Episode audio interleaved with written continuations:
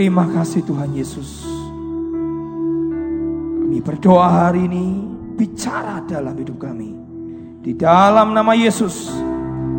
Setiap saudara yang percaya berkata, Amin. Amin, amin, amin. Silakan saudara duduk dalam hadirat Tuhan. Saudara, dalam hidup kita ini sering kali ada banyak pilihan yang akan kita buat.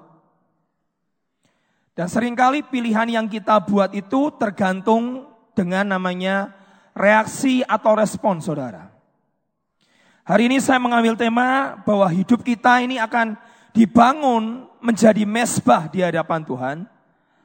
Atau saudara membangun panggung buat hidupmu sendiri. Kemarin pada waktu saat kami buat kebaktian di Setos, saya kasih tema namanya mesbah dan bukan panggung. Manusia sering kali tidak menyadari bahwa hidupnya adalah membangun sesuatu. Tapi pertanyaannya adalah begini, yang kau bangun dalam hidupmu itu adalah mesbah atau panggung? Itu adalah pilihan saudara. Saya mencoba mencari tahu kata mesbah artinya apa. Kata mesbah dalam bahasa Ibrani di kitab perjanjian lama dari kata adalah misbiah yang artinya adalah tempat penyembelihan, korban. Tapi arti yang kedua, kata mesbah dalam bahasa Yunani, karena Alkitab kita dalam perjanjian baru dalam bahasa Yunani, artinya adalah altar. Atau disingkat artinya adalah tempat yang tinggi. Dan kata mesbah yang ketiga adalah tempat perapian. Saya waktu baca artikel ini, saya baca di internet. Kata mesbah itu tempat yang menarik sekali tempat penyembelihan, tempat ditinggikan, dan tempat perapian. Itu bicara tentang apa? Kekristenan kita. Seringkali dalam hidup manusia kita nggak pernah sadar bahwa sering kali yang kita bangun dalam hidup kita bukan mesbah tapi panggung. Kok bisa Pak? Buktinya, saudara kalau lihat kita lihat bersama di kitab kejadian, kita akan lihat dari kitab kejadian sampai kitab wahyu, Bagaimana mesbah dibangun, mesbah dibangun, mesbah dibangun. Kalau saudara membangun mesbah dalam hidupmu, apimu tidak mungkin padam.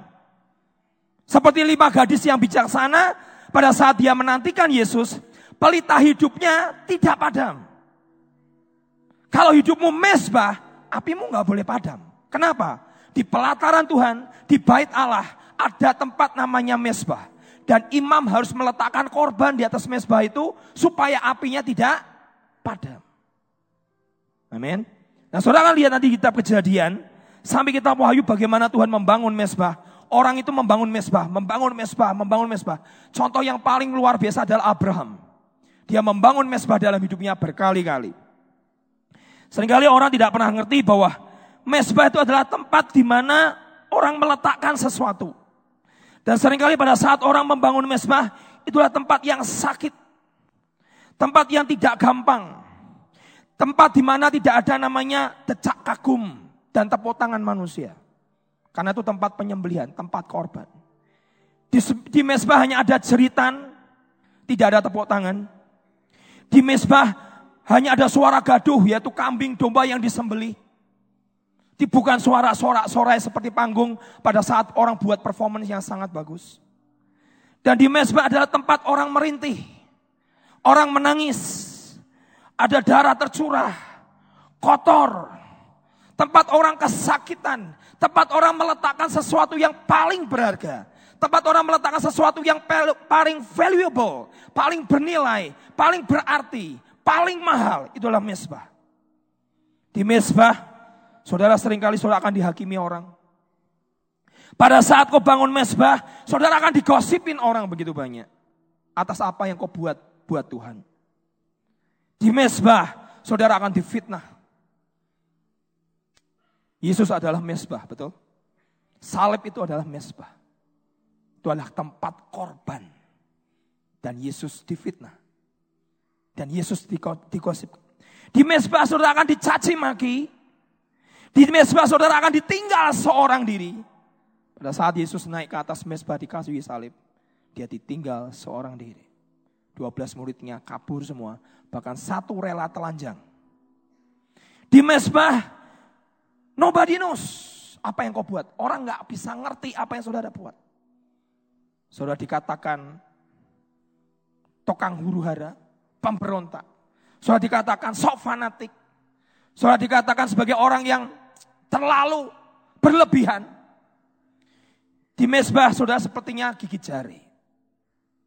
Karena tidak ada orang yang mengerti saudara.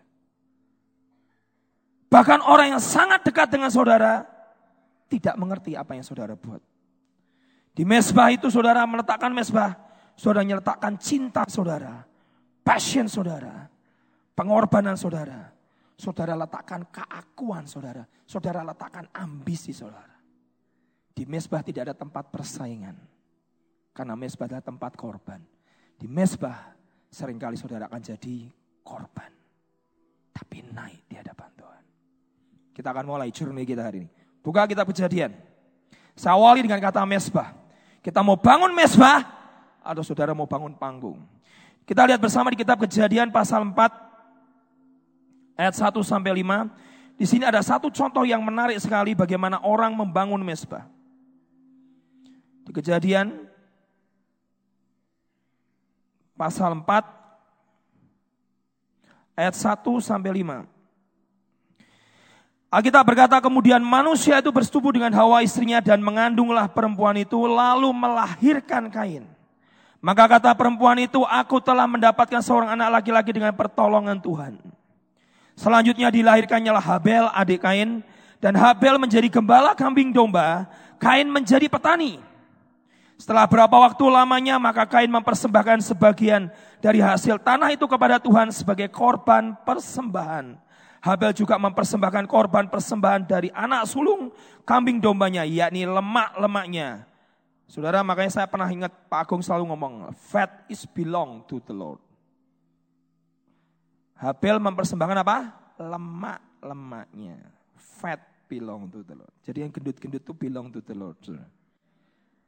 Amin. Saya juga gendut, saudara. We are belong to the Lord.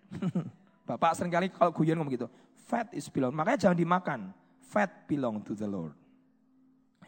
Dan Habel mempersembahkan lemah-lemahnya, maka Tuhan mengindahkan Habel dan korban persembahannya. Tetapi Kain dan korban persembahannya tidak diindahkannya. Lalu hati Kain menjadi sangat panas dan mukanya muram. Dan cerita selanjutnya kemudian Kain membunuh Habel.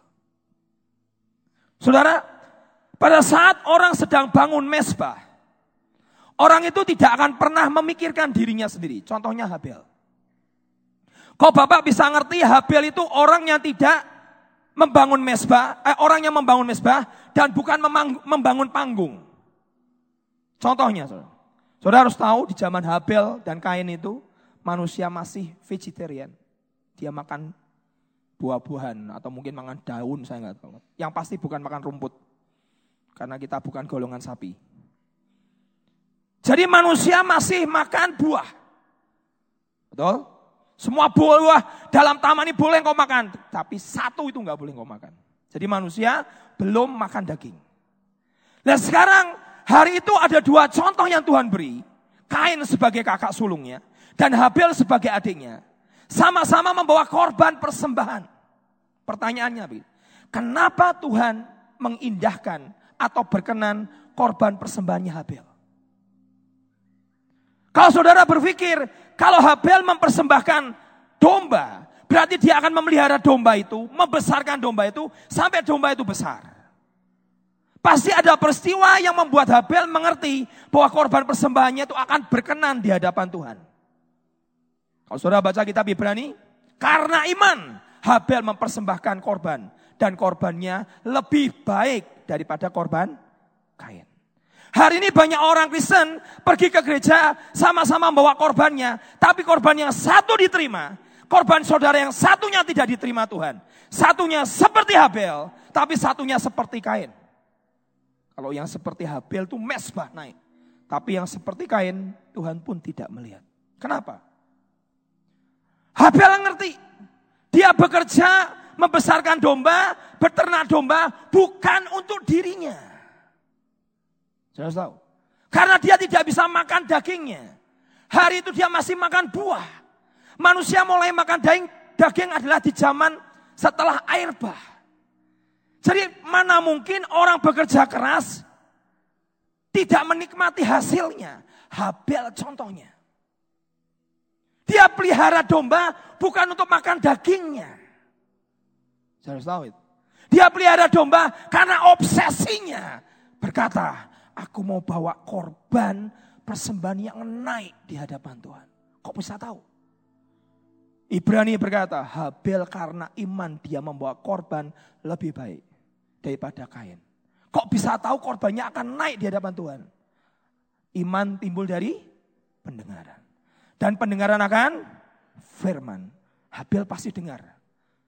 Papanya cerita, nak ke sini berdua. Saat itu papa hidup di Taman Eden bersama dengan mama. Tempat yang sangat indah. Di muka bumi ini tidak tempat yang sangat indah kecuali Eden.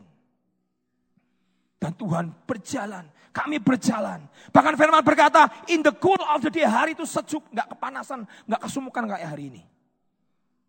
Surga Eden itu indah banget. tahu. Dan tiba-tiba mamahmu, menyalahkan atau biasa orang saling menyalahkan. Mamahmu dengerin omongan ular, dimakan buah itu. Pada saat dimakan terbuka, lucunya papa dikasih ya juga mau. Dimakan dua-duanya. Jadi alias dua-duanya sami mawon. Kami berdosa. Kami tiba-tiba sadar kami telanjang. Pada saat kami telanjang, kami mencoba menutupi dosa. Orang kalau berbuat dosa selalu ingin menutupi. Dan kami buat daun-daunan untuk menutupi. Tuhan geli banget. Eh tetap ketok, tetap kelihatan. Dosa engkau mau tutupi dengan kebaikanmu, dengan apa pun. Tetap kelihatan. Kami bersembunyi malu dan takut di hadapan Tuhan. Dan hari itu tiba-tiba Tuhan membuat pakaian dari kulit binatang.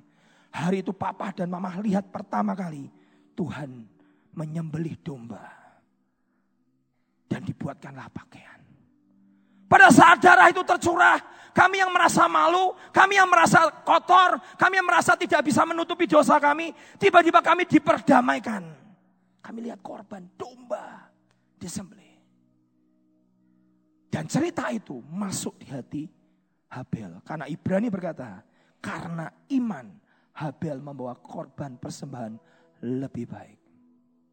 Habel berkata, berarti Tuhan suka dengan korban persembahan dari domba yang terbaik. Dia bekerja, dia beternak pagi, siang, malam. Bukan untuk dirinya. Karena dia nggak makan daging. Dia bekerja pagi, siang, malam untuk Tuhan. Saudara, apakah pekerjaanmu adalah penyembahanmu? Saya ingat kota Bapak itu berkali-kali. Apakah pekerjaanmu adalah penyembahanmu? Worshipmu di hadapan Tuhan. Kalau saudara bangun mesbah, Kau tidak akan pernah berkata, aku lakukan untuk diriku. Kalau engkau bangun mesbah, kau lakukan untuk Tuhan. Kalau engkau di atas panggung, kau akan berkata, bagus enggak? Orang yang performan di panggung selalu menunjukkan kebolehannya. Dan pada suatu kali Yesus berikan sebuah perumpamaan, bukan perumpamaan, cerita bagus. Yesus sedang nongkrong di peti persembahan. Dan hari itu orang kaya datang membawa uang sangat banyak ditaruh persembahan dan Yesus melihat ada orang kaya membawa persembahan sangat banyak. Dan kemudian datanglah janda miskin yang membawa dua peser uang. Dia datang ke depan dan menaruh persembahan. Dan tiba-tiba Yesus berkata kepada muridnya, mana di antara dua itu yang membawa korban yang lebih baik di hadapan Allah? Yang janda miskin dengan dua peser uangnya. Muridnya bertanya, Tuhan, Kok bisa? Hari itu hari itu ada orang yang bawa uang sangat banyak. Dan ada orang yang memberi dari kekurangannya. Dan Tuhan berkata, janda itu memberikan semuanya yang dia punya. Setelah dia taruh korban persembahan dengan air mata tangisan. Dia pulang, dia tidak tahu mau makan apa.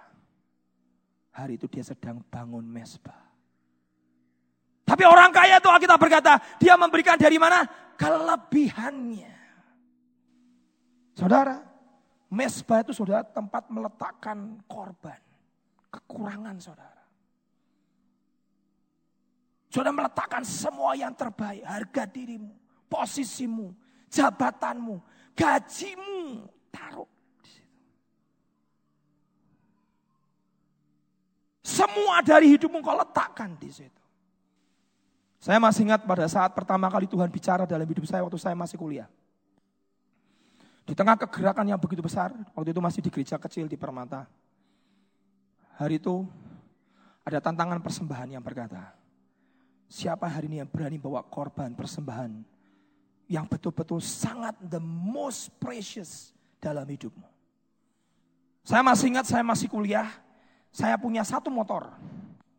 Dan motor itu bukan pemberian papa saya. Motor itu adalah persembahan dari teman saya. Dan tiba-tiba saya duduk di situ, hati saya terusik sekali. Hari itu saya nggak pernah ngerti momentum itu adalah momentum di mana Tuhan sedang ingin saya bangun mesbah dalam hidup saya. Saya terusik sekali, saya diamkan. Tapi Roh Kudus bicara lagi dalam hidup saya. Bawa korban. Apa Tuhan? Yang terbaik. Apa Tuhan aku nggak punya apa-apa yang berharga menurut hidupmu apa? Saya pura-pura berkata, nggak ada Tuhan. Saya nggak punya rumah-rumah milik orang tua saya. Yang terbaik, nak, bawa di mesbahku. Tiba-tiba saya langsung ingat, Tuhan, motor saya. Saya masih ingat, saudara. Hari itu saya dari belakang, maju ke depan. Karena itu kan hari pertama, hari kedua kan kami bawa korban persembahan. Saya bergulat sepanjang malam, dan hari berikutnya hari kedua, saya bawa BPKB saya, saya bawa STNK saya, saya bawa kunci motor saya. Saya masih kuliah waktu itu. Dan saya maju ke depan. Sudah tahu?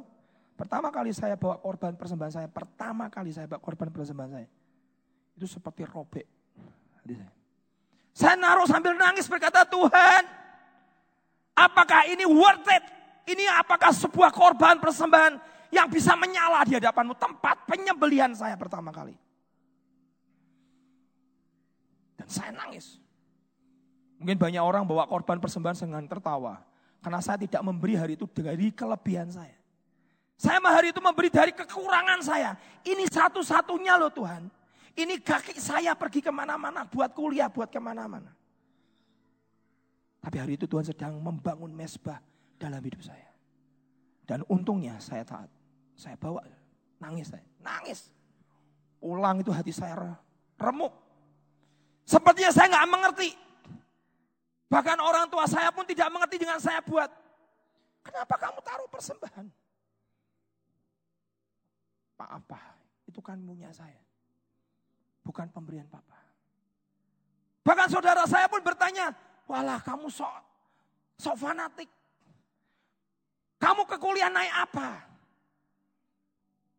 Saudara, saat orang sedang bawa korban di atas mesbah, kau sedang bangun mesbah dalam hidupmu, sering kali banyak orang akan tidak akan mengerti apa yang kau buat. Saya lakukan itu. Saya bangun mesbah saya. Dan saya dengar satu cerita lagi. Di hari yang sama, ada seorang gadis di situ yang sama. Tuhan bicara di hatinya. Saudara mungkin berkata, halah cuma angka sekian toh pak. Makanya saya beritahu. Kau memberi dari kelebihanmu? Ataukah kau memberi dari kekuranganmu seperti janda miskin ini? Beda di depan Tuhan. Hari itu ada seorang anak muda, dia punya uang 100 ribu di tahun 90 sekian. 100 ribu, dan itu uang kosnya. Dan itu uang makannya sebulan. Tiba-tiba Tuhan juga bicara, bawa ke depan. Saya diceritain, kau tahu nggak? Saya bawa duit saya terakhir itu terakhir uang kos makan saya ke depan sambil menangis jerit-jerit. Karena itu mesbah saya. Dia taruh. Dia nangis. Tempat di mana korban itu diletakkan. Mungkin banyak orang bertanya, kamu so fanatik. Saya pulang ke kos. Hari itu saya nggak bisa makan, saya lapar. Tuhan, mana burung gagak seperti Elia memberi saya makan? Tidak ada satu burung gagak pun muncul. Saya dengar, saya nangis, saya jerit. Tapi tiba-tiba apa yang terjadi? Sore itu teman saya datang dan ngajak saya makan. Ayo makan, saya traktir karena anak kos. Saya ditraktir. Tapi saya masa minta traktir satu bulan. Tapi apa yang terjadi? Saya menangis. Saya berkata Tuhan sakit. Dia nggak pernah ngerti apa yang dia lakukan. Tapi hari itu dia sedang bangun mesbahnya. Hari kedua, hari ketiga. Dan betul saudara, burung gagaknya kepala hitam datang terus di kamarnya dia. Ngajak dia makan selama sebulan. Setelah dia letakkan itu, orangnya orang tua berkata, kamu terlalu fanatik non. Jadi Kristen jangan terlalu fanatik, itu kan uang kosmu, uang makanmu. Tahun 90 sekian. Ya tapi Tuhan ingin saya taruh. Mesbah bukan hanya tempat penyembelihan, tapi tempat di mana engkau ditinggikan. Sudah tahu? Dari 10 ribu siswa mahasiswa di zaman itu, dicari dua orang akan dikirim ke Belanda. Dari 10 ribu mahasiswa, anak yang membawa korban mesbah 100 ribu ini terpilih dan dia berangkat ke Belanda. Dia diterima di sana selama enam bulan. Sekolahnya berkata, aku temukan dua orang dan kamu salah satu orangnya.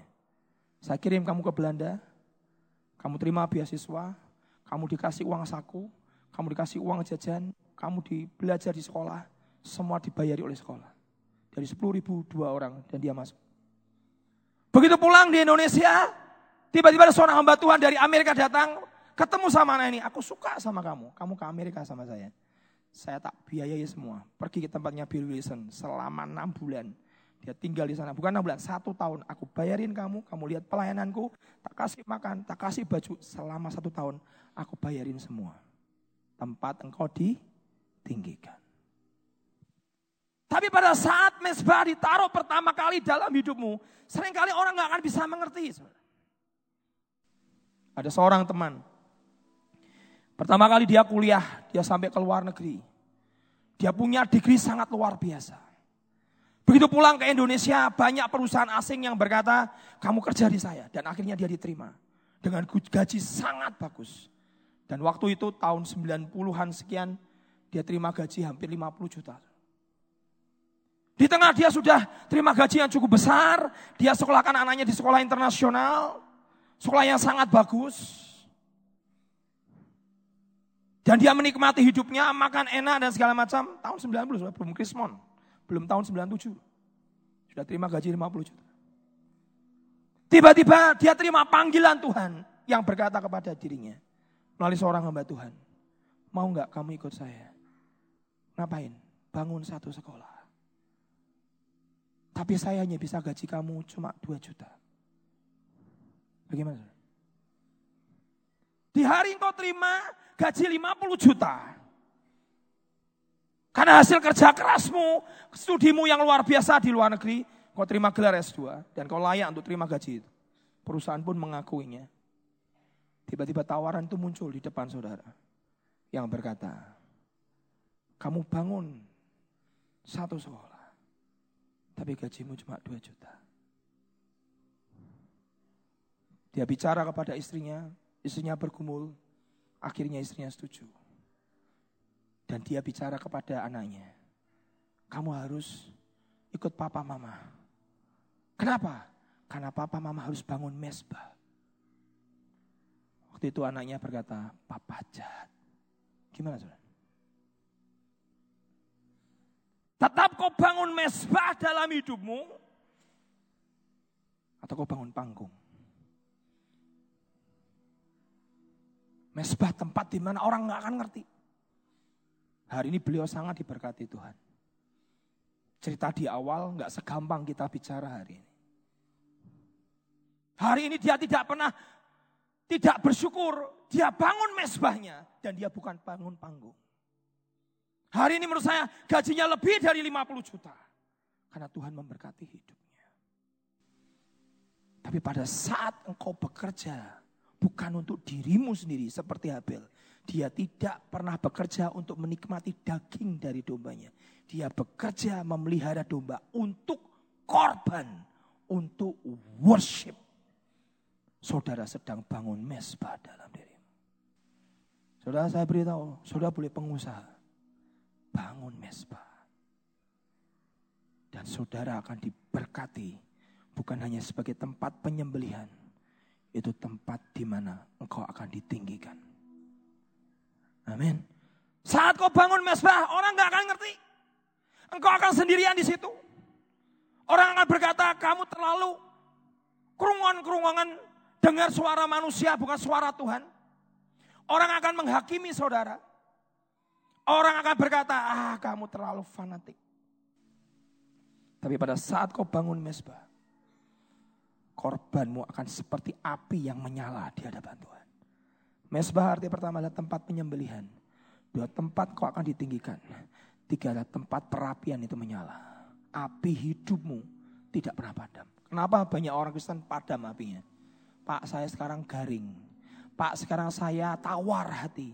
Pak sekarang saya males cari Tuhan. Kenapa? Karena engkau sudah tidak pernah bangun mesbah dalam hidupmu. Dulu pada saat saya lahir baru Pak, saya bernyala berapi-api. Kenapa? Karena kau korban, kau korban, kau korban, kau korban. Waktumu, hidupmu, hatimu, kau taruh korban. Apimu menyala. Mesbah tempat api menyala. Tapi begitu sudah engkau bangun mesbah, begitu engkau sudah punya, begitu engkau sudah diangkat Tuhan, kau sudah tidak bangun mesbah lagi. Tiba-tiba apimu padam. Karena mesbahmu sudah runtuh. Saya mau berikan contoh yang kedua, saudara. Contoh yang kedua adalah orang bernama Nuh. Pada saat Nuh membangun mesbah, Alkitab berkata, Tuhan berkata begini, Nuh, aku melihat kejahatan manusia, kecenderungan hati manusia sejak dari kecil adalah ingin berbuat jahat. Tuhan lihat manusia Allah atau malaikat jatuh itu kawin sama manusia. Lahirlah keturunan raksasa, keturunan raksasa, keturunan raksasa. Tuhan pilih hatinya. Saudara nggak usah baca itu terlalu panjang. Dan firmannya berkata, rohku tidak akan selama-lamanya diam bersama dengan manusia. Karena manusia itu daging, manusia itu kedagingan. Aku tidak bisa diam lagi di antara manusia. Saat Tuhan pilu hatinya lihat manusia berbuat jahat, kawin dengan fallen angel istilahnya. Tiba-tiba Tuhan temukan orang bernama Nuh. Dan Tuhan berkata, ini dia kita berkata apa? Orang yang bergaul dengan Allah. Orang yang berjalan dengan Allah. Tuhan temukan apa? Orang yang sedang membangun mesbah. Di tengah kejahatan, kejahatan, kejahatan demi kejahatan. Tiba-tiba Tuhan melihat ada mesbah yang naik di hadapan Tuhan. Orang berbuat jahat, orang berbuat dosa. Ini orang bakar api. Dia taruh korban persembahan. Dan Tuhan berkata, Nuh mendapat kasih karunia di hadapan Allah. Dan tiba-tiba Tuhan berkata kepada Nuh, Nuh, aku akan lenyapkan semua manusia di bumi. Karena manusia itu hatinya jahat di hadapanku. Tapi engkau dan keturunanmu akan aku selamatkan. Saudara, saudara ingat ayat firman berkata, hidup di akhir zaman akan seperti zaman Nuh. Betul? Kalau Tuhan tidak lihat saudara seperti mesbah di hadapannya. Saudara ditinggal loh. Tapi kalau saudara Tuhan lihat saudara seperti mesbah. Tuhan berkata, ini beda. Amin. Kejahatan hari ini seperti zaman Nuh. Bahkan setelah air bah itu turun, manusia dilenyapkan, Nuh membangun mesbah lagi dan korbannya naik. Dan firman berkata apa? Tuhan mencium bau mesbah yang harum dari Nuh. Dan Tuhan bersumpah tidak akan menghukum manusia lagi dengan air bah. Kasih apa? Pelangi. Begitu dia mencium bau mesbah. Alkitab berkata, aku tidak akan menghukum manusia lagi. Artinya, setiap kali ada korban yang diletakkan. Di situ Tuhan berkata, aku tidak akan menulahi lagi manusia. Apa itu mesbah? Tempat engkau meletakkan. Tempat engkau berkorban. Bukan tempat senternya diriku, aku, persaingan. Siapa yang paling hebat, siapa yang paling luar biasa. Kenapa Kain marah? Karena Kain merasa dirinya tidak lebih baik dari Habel. Karena Kain merasa kenapa Tuhan terima korbannya Habel daripada korban dirinya. Karena Kain sedang bangun panggung. Senternya adalah siapa? Dirinya sendiri.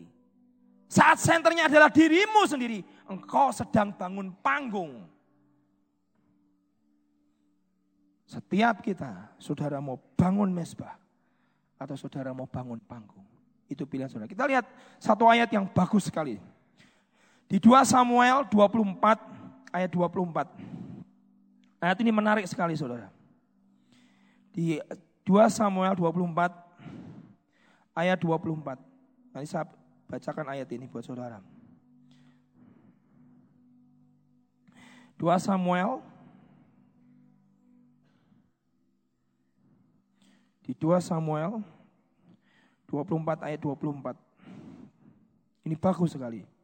Tetapi berkatalah Raja Daud kepada Arauna, bukan begitu melainkan aku mau membelinya daripadamu dengan membayar harganya. Sebab aku tidak mau mempersembahkan kepada Tuhan Allahku korban bakaran dengan tidak membayar apa-apa. Sesudah itu Daud membeli tempat pengirikan itu dan lembu-lembunya dengan harga 50 sikal perak. Daud berkata, Aku tidak mau membawa korban bakaran persembahan kepada Tuhanku dengan tidak bayar apa-apa. Daud tidak mau. That cost me nothing.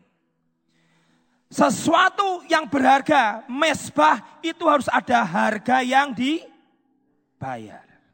Sudah tahu cerita ini? Daud ngitung pasukan. Dia berkata, Yoab hitung Israel dari ujung ke ujung. Jangan raja, hitung. Dihitung. Begitu selesai menghitung, hatinya berdebar-debar. Aku salah ini. Tuhan kirim Nabi Gad. Dan Nabi berkata kepada Daud, hari ini kamu melanggar firman Tuhan. Kamu sombong. Kamu menghitung pasukanmu. Kamu merasa dirimu yang berjasa. Kamu merasa pasukanmu orang Israel sangat banyak, makanya engkau kuat, engkau sombong. Daud sedang membangun apa? Panggung. Saudara, di awal engkau boleh bangun mesbah. Tapi pada saat kau sudah kuat dan diberkati, engkau bisa bangun panggung. Hari itu Daud berkata, karena kekuatanku, aku hari ini jadi raja Israel.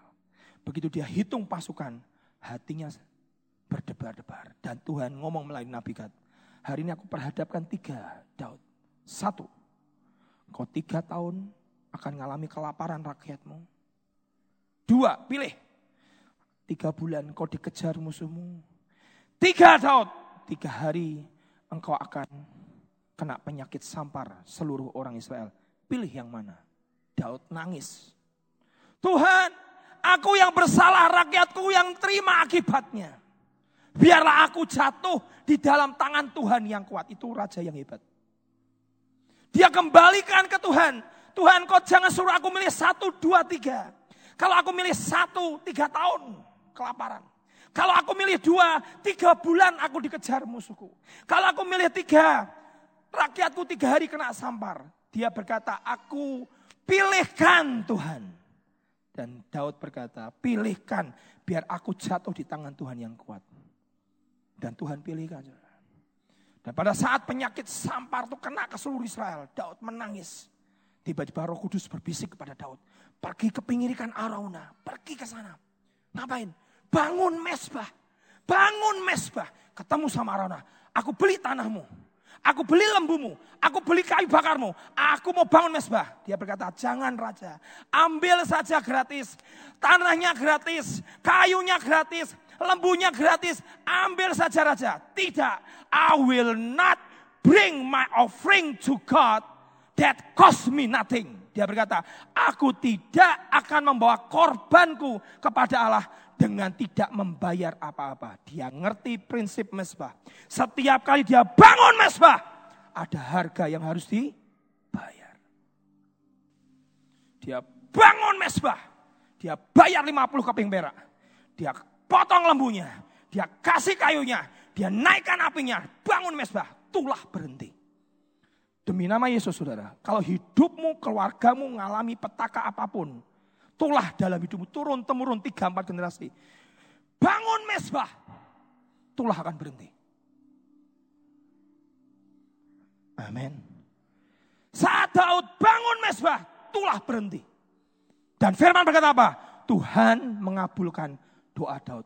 Kalau engkau merasa hari Tuhan, kenapa engkau tidak pernah kabulkan doaku? Bangun mesbah. Kalau saudara bangun mesbah, artinya apa Pak? Bayar harga. Jangan gratisan. Tahu-tahu itu. Nggak mau. Aku nggak mau. I will pay. Aku harus bayar harganya. Karena aku sedang bangun mesbah. Saudara, hari ini saya mendengar satu artikel yang menarik. Ibu Teresa ditabiskan menjadi santa. Orang kudus. Saudara tahu awalnya beliau. Pertama kali dia mendengar suara Tuhan. Dia masih gadis usia 17.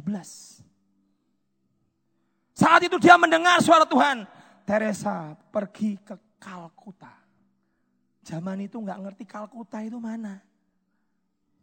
Juar kayak Tanah Abang kah Kalkuta? Nggak ada. Hari itu dia mendengar suara pergi ke Kalkuta. Apa itu Tuhan? Pergi ke India. Ada satu nama kota namanya adalah Kalkuta, the, the city of death, kota kematian.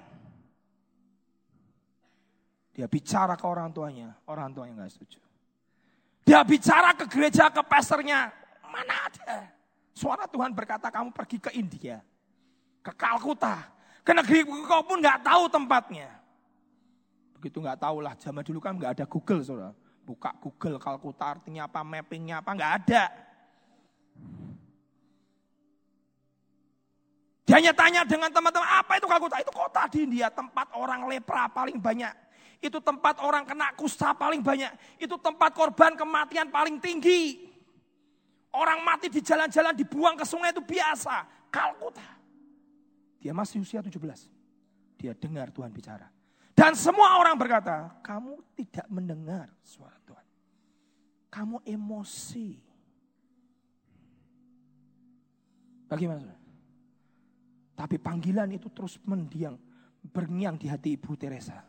Usia 17. Pergi ke Kalkutana, dia berangkat. Dia jadi mesbah. Dia letakkan masa depannya. Dia letakkan karirnya. Dia letakkan impiannya. Dia letakkan jodohnya, suaminya. Apa yang pernah dia cita-citakan dia letakkan semuanya. Karena Tuhan berkata, bangun mesbah di kota kematian. Di kota tingkat kematian paling tinggi. Di kota tempat orang kena lepra dan tidak ada yang perhatikan. Pergi ke sana nak. Digendong sama Bu Teresa. Diobati orang sakit kusta. Di zaman itu sangat menjijikan. Dia datang ke sana, dia balut, dia bangun rumah sakit, dia kunjungi orang-orang kusta, dia tolong orang yang sudah mati sekarat, dia bawa masuk ke tempatnya. Hari ini dia yang mengakui dia adalah santa. Tapi pada saat pertama kali dia bangun mesbah, nggak ada yang tahu. Saat di awal dia berkorban, tidak ada satu orang yang support. Gereja pun masih tidak bisa menerima. Saudara, jangan pernah engkau berpikir pada saat kau bangun mesbah orang akan mengerti saudara. Saudara akan disalah mengerti. Tapi kau sedang bangun mesbah di hadapan Tuhan.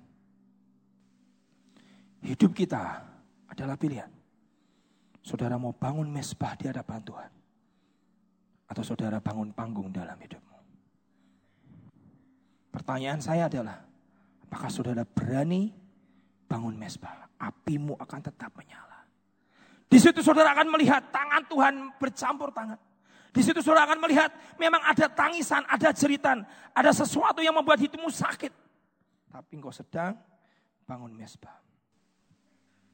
Orang yang ketiga yang saya tunjukkan buat saudara adalah Abraham. Contoh saya terakhir. Abraham adalah orang yang membangun mesbah di dalam hidupnya. Saudara, pada saat Abraham di kitab kejadian pasal 22 kita nggak usah baca. Itu adalah Tuhan berkata setelah semuanya itu Tuhan menguji Abraham. Bawalah anakmu yang tunggal yang sangat kau cintai ke atas gunung Moria. Dan apa? Persembahkanlah. Dan bangun apa? Mesbah.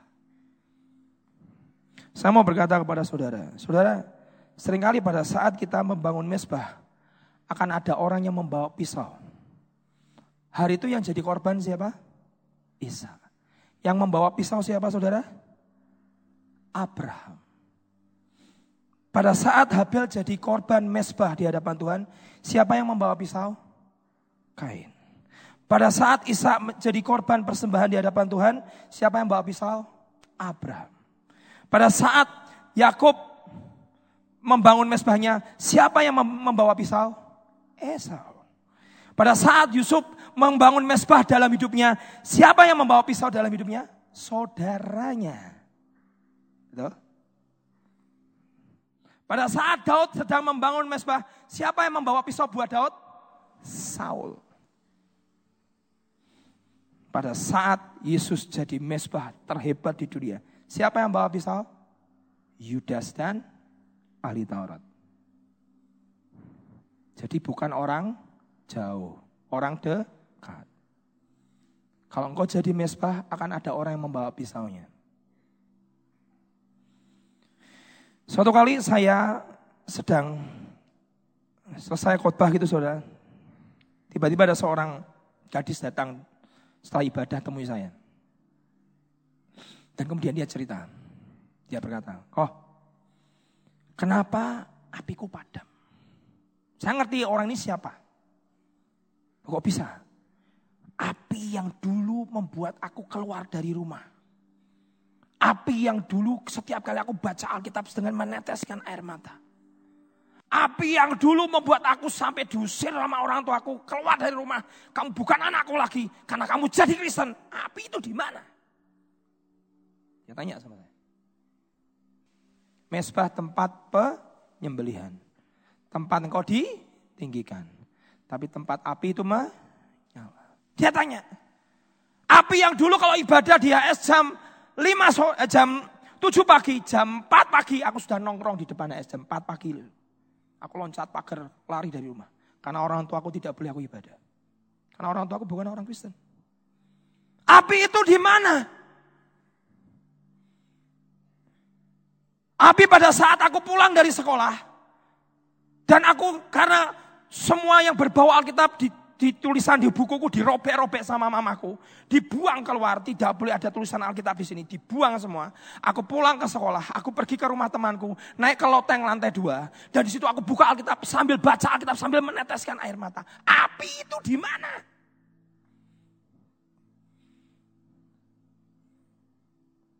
Terus dia ngomong sama saya, Koheng masih ingat gak? Aku telepon Koheng berkata, kau jemput aku. Di depan sekolah aku bawa seperangkat baju. Dan aku keluar dari rumah. Gara-gara orang tua berkata, kalau kamu jadi Kristen keluar dari rumah. Saya keluar loh. Api itu di mana? Terus dia mengucapkan satu lagi.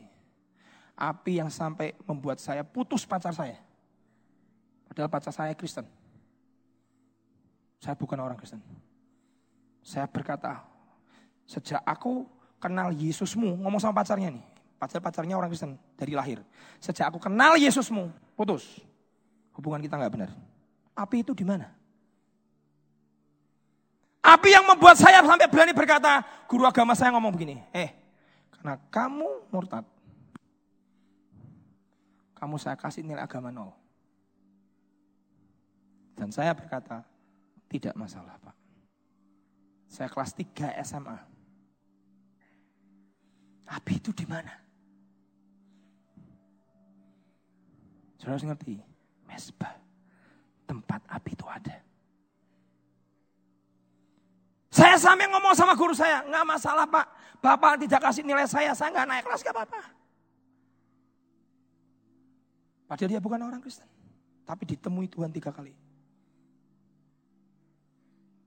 Saya berkata nggak masalah. Dan tiba-tiba kepala sekolah masuk ke kelas saya. Tidak pernah terjadi kepala sekolah masuk ke kelas. Kepala sekolah bertanya, siapa di sini yang besok akan ikut ujian UNAS, UN, agama. Semua angkat tangan termasuk saya. Kamu ikut persis saya duduk paling depan kok. Kepala sekolah tanya sama, kamu ikut ujian agama enggak? Tidak. Ya kenapa kamu enggak ikut? Enggak boleh. Siapa yang bilang tidak boleh? Gurunya ya. Kok gurumu bilang tidak boleh kenapa? Ya karena ini. Itu hakmu. Panggil gurunya. Gurunya dipanggil. Kenapa kamu tidak kasih dia ujian agama? Ya karena dia murtad pak. Hakmu apa? Suka-sukanya dia. Kasih pelajaran agama. Kasih pelajaran agama. ujian. Keluar nilainya berapa? Sembilan.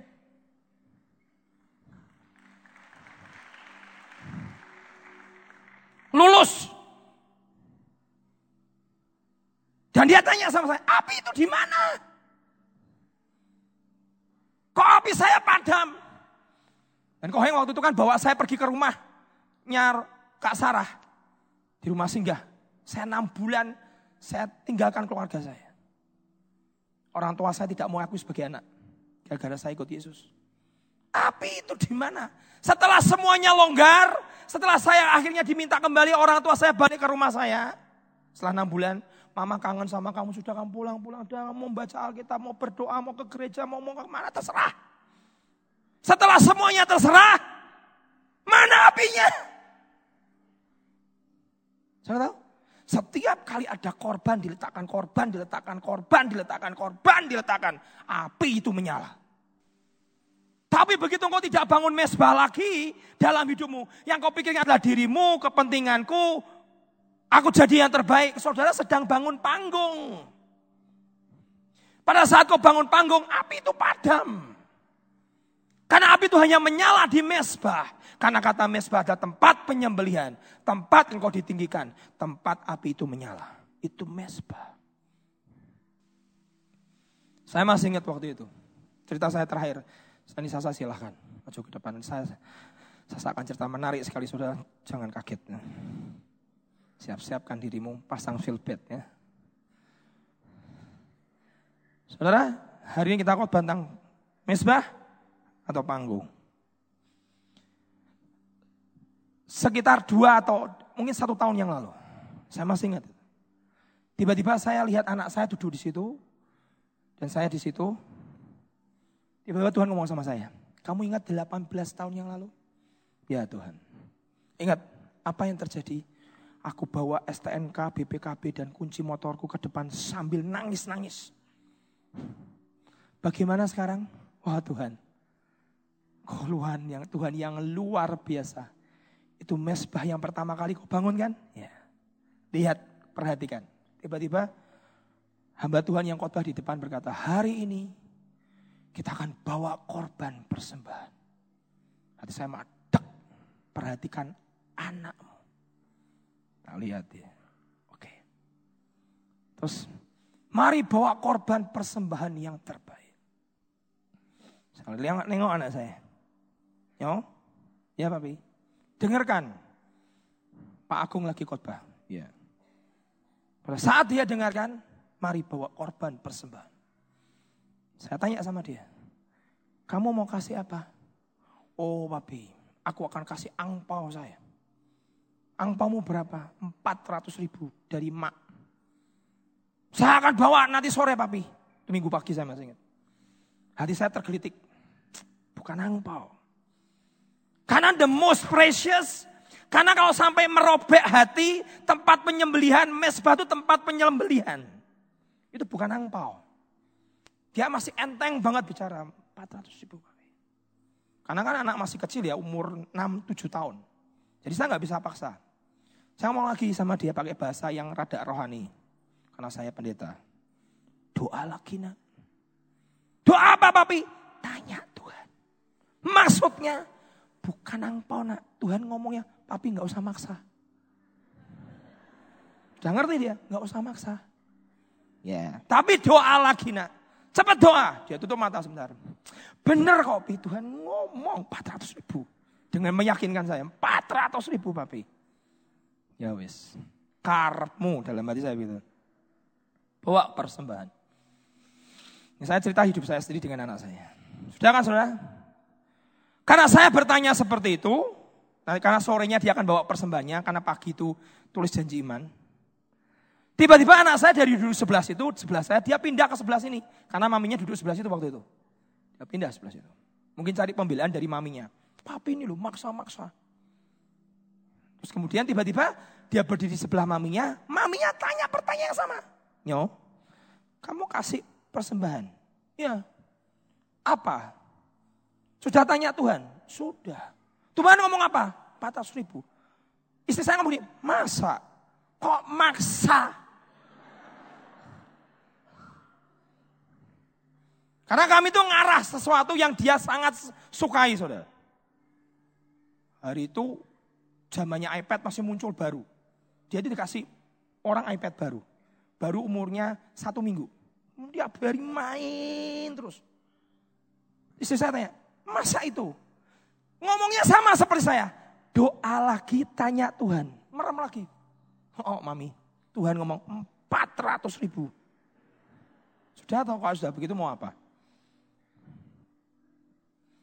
Masa kami paksa? Tapi hati saya menggelitik Tuhan. Tolong hari ini biar anakku bangun mesbah. Karena 18 tahun yang lalu, hari ini aku menikmati semua kebesaranmu dalam hidupku. Kau tidak pernah hutang, bahkan kau beri lebih dari pernah yang aku pikirkan dan timbul dalam hatiku. Tolong Tuhan bicara ke dia. Tiba-tiba sudah balik dari situ balik ke saya. Pindah sini. Terus dia pegang kaki saya, nangis anak saya. Loh, kenapa? Babi, apa sudah kasih aja. Katanya 400 ribu. Bukan, bukan itu. Kenapa? Kenapa sih? Loh kenapa apa?